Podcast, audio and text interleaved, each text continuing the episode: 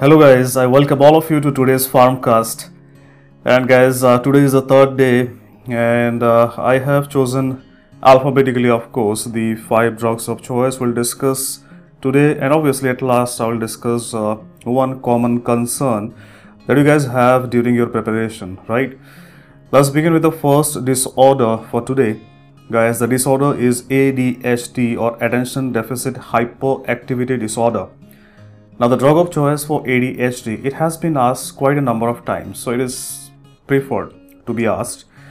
And uh, guys, think what is the drug of choice for ADHD? I bet uh, almost 100% of you would know the answer that the answer is methylphenidate, right? So, here we need not stop just at methylphenidate, right? We need to think what else they can ask.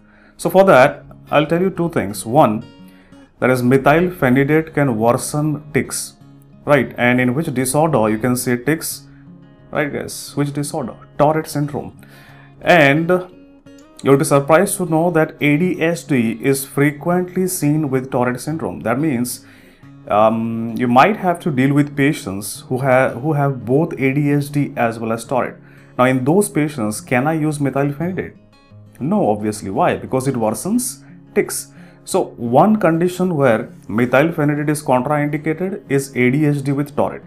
That is one concern. Second concern here is, um, see guys, methylphenidate, what is it? It is a CNS stimulant and you know that stimulants can be abused and uh, there is always a risk of addiction or dependence with drugs like methylphenidate. Now let me tell you a scenario.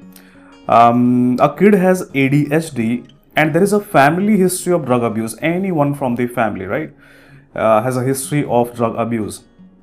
Now it has been seen that guys drug abuse it has some genetic component. So that kid might be at higher risk for drug abuse.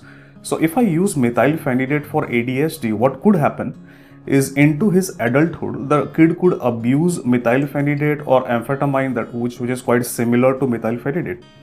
So i've told you two conditions where even if there is ADHD, I'll not be using methylphenidate. What are those two conditions, guys? Recall one is Tourette syndrome, second one is family history of drug abuse. Now, in these two conditions, if there is ADHD, what is my drug of choice? Think, guys. So, that is the next level questions which are asked in AIIMS and JIPMER and PGI like exams.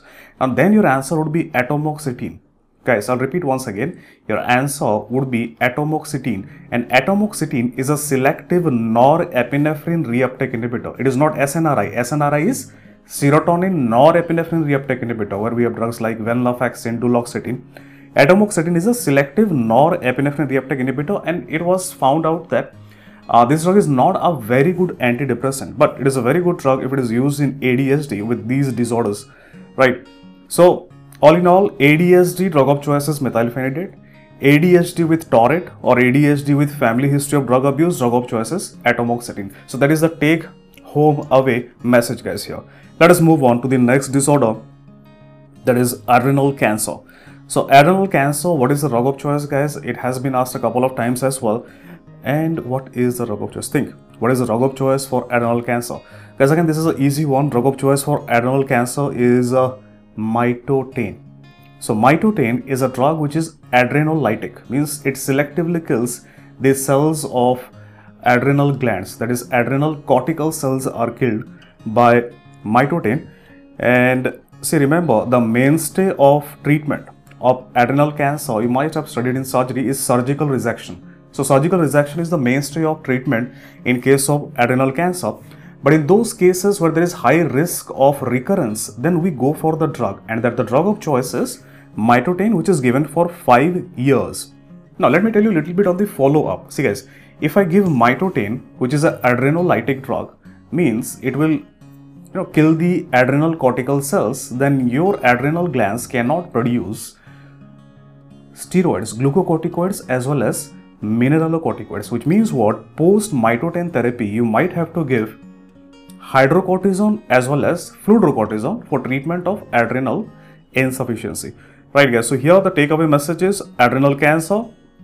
What is the drug of choice? Mitotane. How long is it given? 5 years.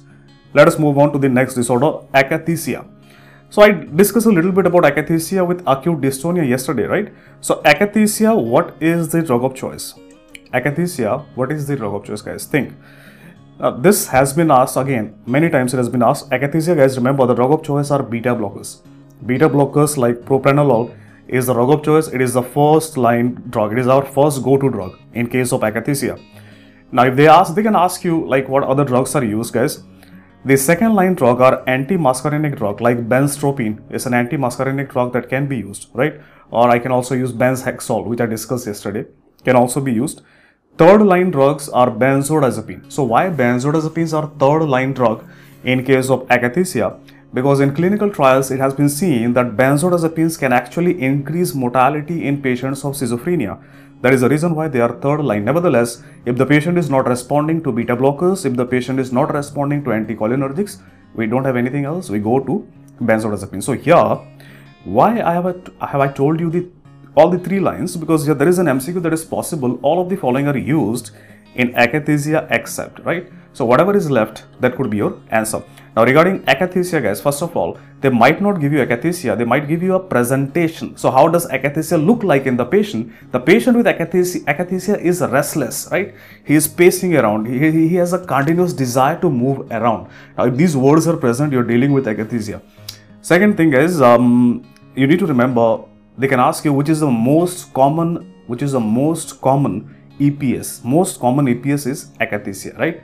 Most common is akathisia. Earliest is acute dystonia. I told you yesterday. Now let's move on, guys, to the next disorder. It is ABPA or allergic bronchopulmonary aspergillosis. So what is the drug of choice for ABPA? Now this is one of the doubts that I frequently get. Um, and think, guys, think, think, which is the drug of choice for ABPA.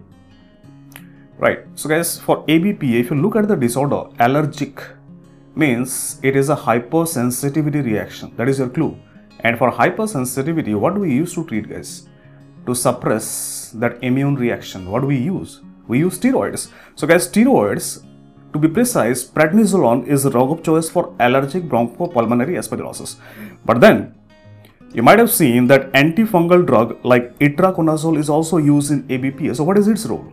See, the role of ABPA is on long-term therapy when you want to decrease the dose of steroids. For long term, when I use itraconazole, the dose required in ABPA for steroids it decreases and I, I, I don't need to tell you why decreased dose of steroids is better for the patient all of you know that right so it means what guys remember two things drug of choice for ABPA steroid, prednisolone. Antifungal of choice is itraconazole, though I can also use voriconazole, but the preferred one is itraconazole.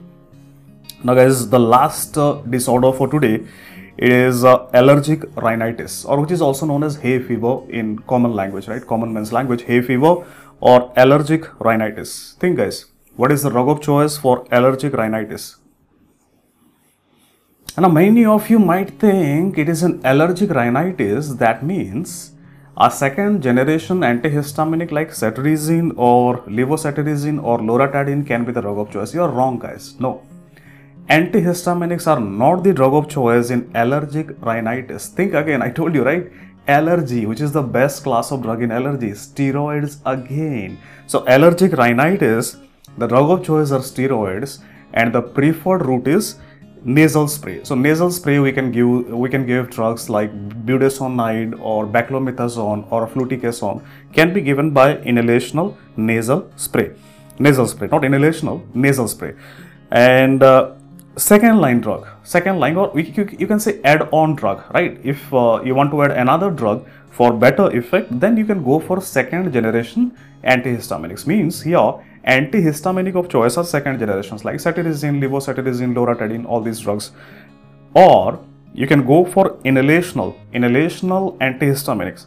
Guys, sometimes they ask you, which of the following is an inhalational antihistaminic? Think, can you recall at least one antihistaminic which is uh, not inhalational but which can be given by intranasal route? At least one. Guys, if you remember, we discussed about drugs like azelastine, olopatadine. These two are most commonly used. Azelastine. So at least remember two antihistaminics from second generation, which are given by inhalational route. These are azelastine and olopatadine. So what did I tell you guys? Allergic rhinitis, drug of choice, steroids. Right? To steroids, I can add, I can add antihistaminics. But remember, if there is a kid, if there is a kid with allergic rhinitis, then I would better avoid steroids in that kid. So in children, in children, the preferred drug or usually the parents, parents, you know, for any kid, the parents they would always ask about the drawbacks, side effects of drugs.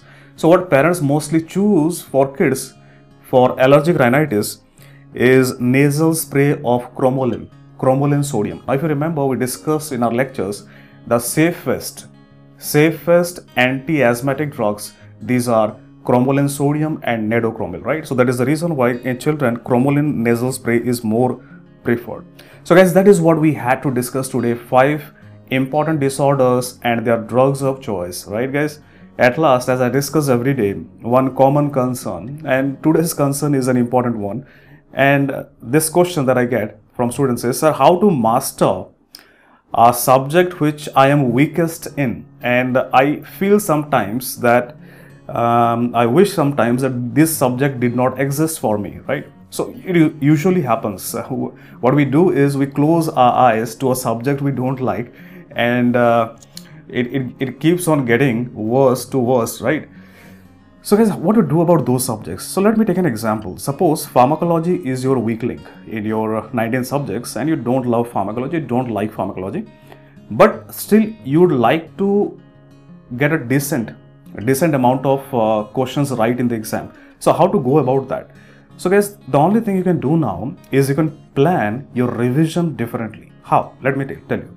Suppose I'm taking it for example. Don't don't think that these are the absolute number of days. For example, let us say you you have uh, chalked out five days for pharmacology and 10 hours a day, right? So 10 hours a day, five days, it comes out to 50 hours. But if pharma is a subject which I'm weaker in, it is never advisable to do bolus revision for any subject. And for that matter, if you're if you are weaker in a subject, then you should break it down multiple times. For example, see what I'm t- telling here is I would not revise 10 hours a day, I would rather revise 2 hours a day. Alright, I'll revise 2 hours a day and I'll revise it for 25 days, which means again 25 into 2 comes out to 50 hours. So I'll be revising the same 50 hours but spread across more number of days. And what this gives me is every day after I finish revising for 2 hours, I'll take out 10 to 15 minutes and I will see what I had revised yesterday and day before yesterday. So you're revising. So this is called as series of revision, multiple revision, right? You're revising today as well as you're revising what you have studied um, yesterday and day before yesterday. And guys, if you do this, if you do this, you will see that even after closing your eyes, right, you can flip through the pages in your brain. You can flip, flip through the pages of your notes in your brain, and that is when you reach the epitome of perfection guys right? So that's all for today guys. Lots of love to all of you. This was dr ranjan. Take care. Bye bye